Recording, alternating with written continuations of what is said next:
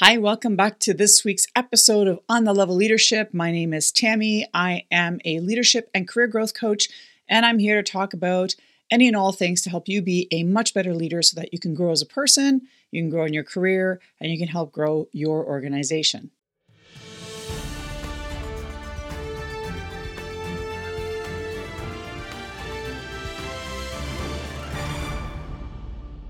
So, you're a leader in a mid to large size organization. And you're wondering how you and your executive team are going to lead your organizations and your teams in a post COVID world. So, it's everywhere. The concept of the great resignation, everyone is talking about it. And I myself am one of those people who opted during this COVID period of time to really do some self reflection and determine whether or not I wanted to continue in my career in the public service or whether I wanted to really follow my passion as a coach. There are many of us during this COVID period of time that have done a lot of reflecting and maybe even reconsidered whether or not we want to continue moving in the direction that we're moving in in our lives. Uh, many of the larger reasons uh, that folks are leaving in terms of resignations, from what I can tell online from the various different posts, whether they be through the Harvard Business Review, Forbes magazine, etc., uh, is really comes down to boils down to a few key things. Uh, one is the lack of flexibility in workspace, in times that people can work, in locations of work, etc. Another is a lack of recognition. So a lot of people feel like they're part of the grind, but they don't really feel or understand what their role is in the organization as a whole and what their role is in terms of their day-to-day job and how it impacts the greater the bigger picture, the greater vision, and a lack of growth potential as well, where folks feel again stagnated in their roles. Maybe they don't feel again validated in their skills and what they bring to the table, and don't feel like their executive cadre is really giving them the opportunity to grow in their organization. So people are leaving. So if you do an online search, you'll find a number of other reasons that people are leaving during this great resignation era of, of our world right now. Really, the lack of recognition, the lack of heart, and the lack of flexibility and openness is really, I think, sort of the key themes that seem to come out from all of these various articles that exist out there. It's really as if the COVID timeline had us really sit down and look at our lifestyles previous to COVID. When we all got shut down, I don't know about you, but I know for me, when I got shut down and was working from home, I no longer had to deal with a commute. I no longer had to give away my time before and after a workday. And I was able to just sort of, you know, get out of bed, put on a shirt, you know, make up my face quickly, and then be on a camera for 8:30 in the morning. It felt more convenient. You know, if we're really honest with ourselves, I think that many of us were pretty miserable pre-COVID. Um, a lot of folks would say no because I was able to travel freely. I didn't have to be vaccinated to go somewhere. I didn't have to show proof of anything. I could just come and go. I feel like my freedom's been removed from me. Those are very contentious issues that I don't really want to get into in terms of politics. But I do think that before COVID happened and before we were all locked down and and uh, we were forced, I guess, to reassess and re-examine our lives.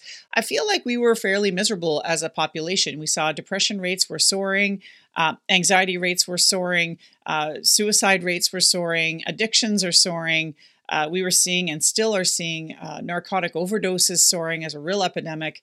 I guess my point being is I think it's because the world generally, 90% of the population, 10% are more enlightened, I guess, and have figured out what their purpose is in life and are more aligned to that. But about 90% of our population is really not in alignment with what our purpose is or what it is we feel we're here to do.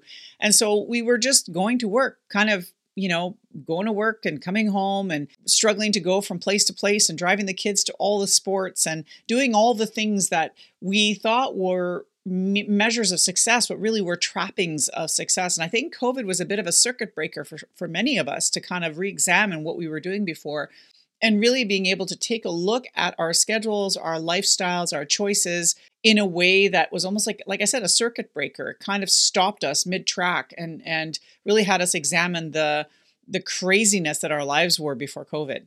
So I think if if I understand the demographic of folks that will be watching this channel or listening to this podcast, the reality is as many of us have uh, you know maybe succeeded in our lives in a way that everybody else sees as success. We may have secured our government jobs or our corporate jobs. We've gotten to be an executive. We've got a big title. We're driving an expensive car. We have maybe a big, you know, mid-sized house or not, what have you. Maybe we're able to travel and, and take vacations as a family every year. And we see that as measures of success because those are the trappings of success. Those are the things that keep us trapped, right? Our mortgages and our car payments and our expenditures and our credit card bills, all those things keep us trapped in the the, the hamster wheel that was pre-COVID. And it's still there now, don't get me wrong. Those things are still with us. But I think we felt a sense of emptiness when we went into COVID that maybe we didn't realize we had because we were so blind as being part of the hamster wheel. And when your your hamster wheel is shut down and suddenly you're forced to look at the hamster wheel as an outsider almost, you start looking at it and going, well, hold on a second now. Every day was crazy nonsense for me. And I'm not sure I want to go back to that.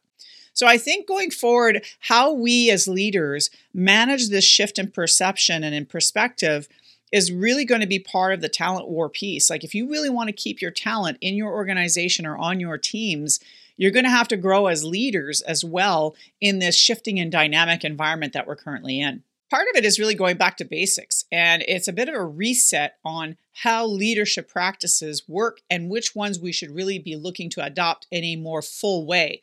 I think prior to COVID, one thing that I noted in my particular organization is that we were really good at producing things. We were really good at preparing for things. We were really good at responding to things. What we weren't really good at is really honoring and recognizing the people behind the machinery.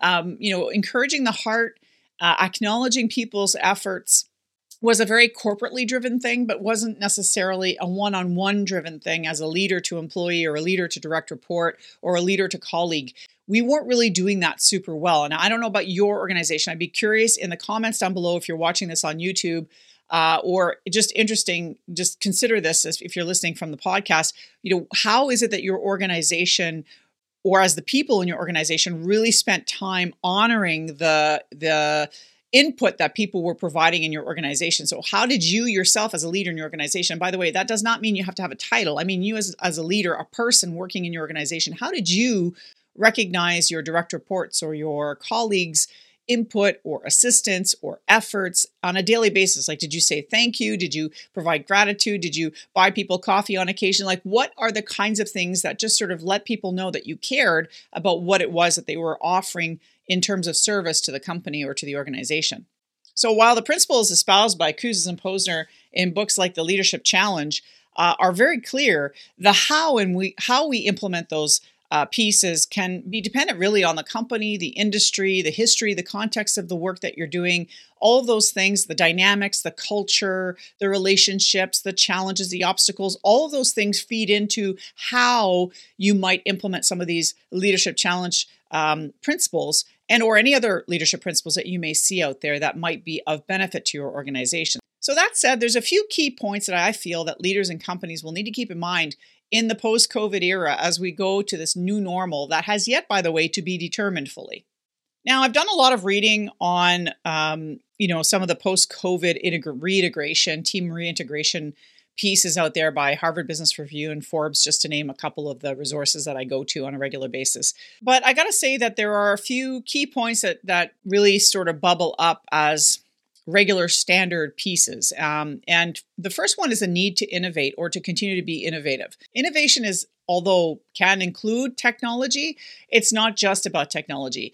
Leadership innovation is really about willing to look at new ways of doing business. And the whole hybrid model, in my view, is a form of innovation. And how we implement the hybrid model, being some people in the office, some people working from home, an exchange between the home and, and, and distance sort of office. Some folks that are working maybe in a region away from the headquarters building location versus everybody working in the same city but just working virtually part of the time. What that hybrid model will look like will depend on the company and what works for that company or for that organization. I think that if it's one thing COVID did is it really forced us to look at how to adapt how we do our business, how we run our shops. And I think we we very quickly adapted to things like Zoom and MS Teams and and other processes to maintain accountability and to get businesses to continue to move forward. uh, to keep being able to meet our mandates. If you're in public service, for example, we were able to shift pretty quickly. Um, but I do think that the the ongoing innovation piece is going to be key to success for companies and organizations that want to continue to grow beyond this COVID era.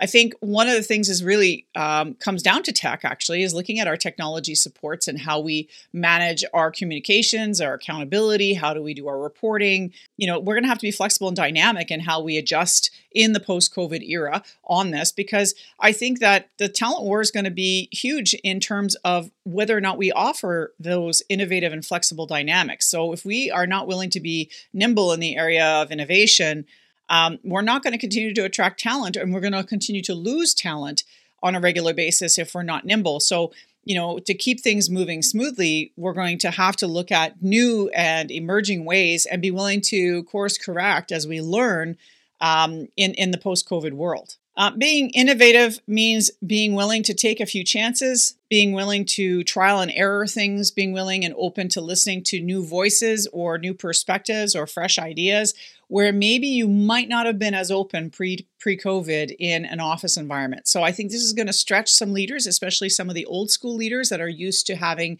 everybody kind of cocooned in their office where they can kind of, for lack of better words, micromanage and check for FaceTime in the office.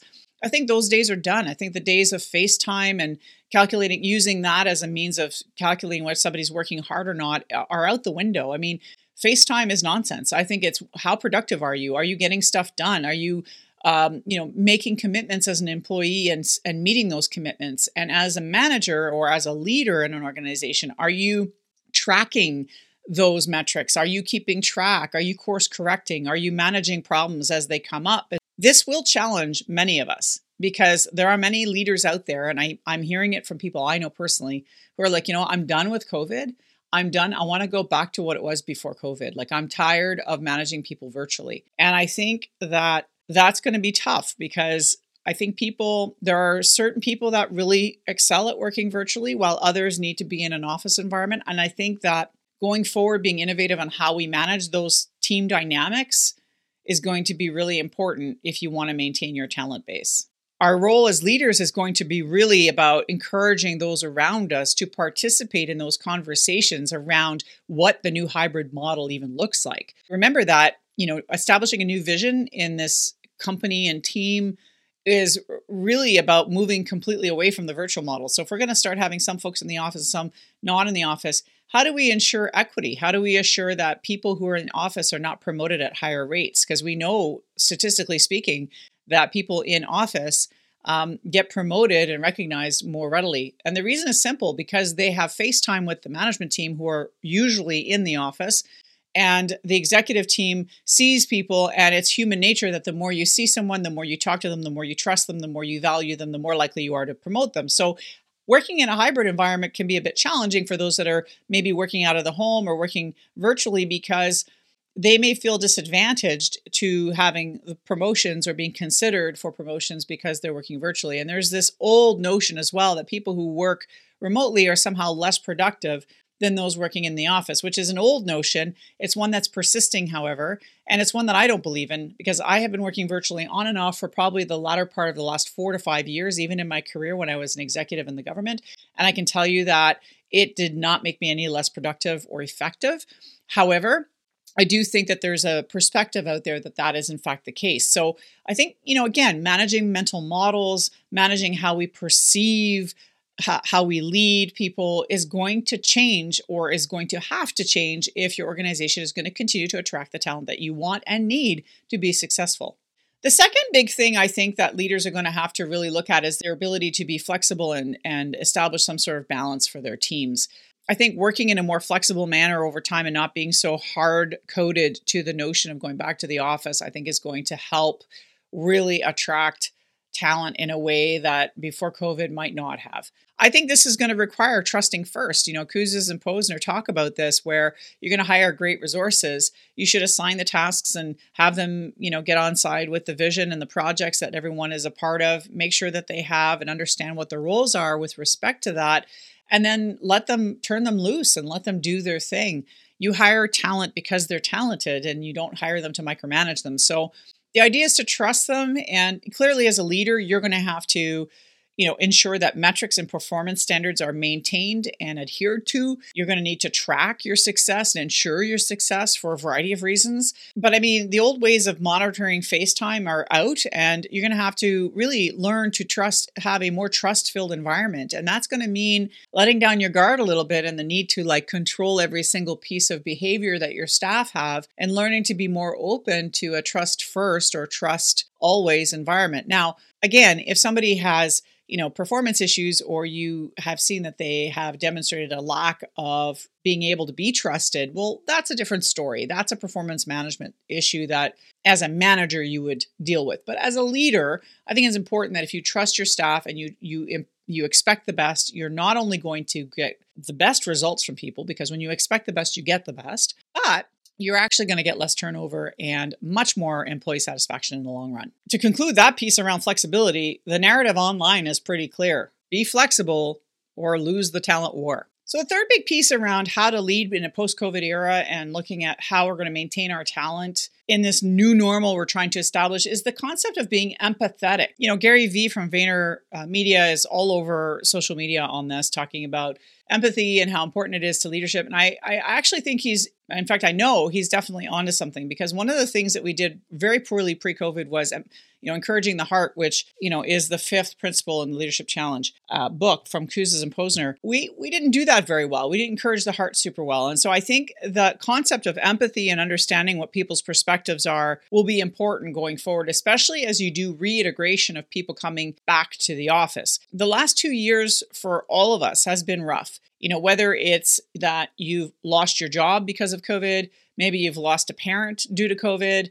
maybe you lost your freedom because of COVID because you can't move around like you used to, you can't travel the way you want to. Uh, you've gotten increased fear or anxiety because of COVID. Uh, you know, some challenges with your family or your children because of the, the virtual learning we had to do or the lockdowns we've had to experience. There's a lot that has happened over the past two years that has affected every single human on this planet in some way, shape, or form. I think it's important to keep that in mind when we're going back to the office, especially, and we're starting to welcome people back in. Remember that, you know, be empathetic because some people will not be happy to be back in the office. Some people, for a variety of good reasons or bad, will not want to be there. You know, maybe they're still scared about COVID. Maybe they're still nervous about getting it and they haven't gotten it yet. Maybe they've lost a parent and they still have some trauma around that. Maybe they don't want to be back in the office because simply going back to the office means a, you know, hour long commute again or having to spend $500 a month on parking that they didn't have to spend for the past 2 years and they've saved you know a ton of money because of it. It's meaning it may mean less time with the family uh, being home later than usual and not having dinner with the kids like you have been establishing in the past two years. There's a variety of reasons why people won't be happy to be back in the office. And i think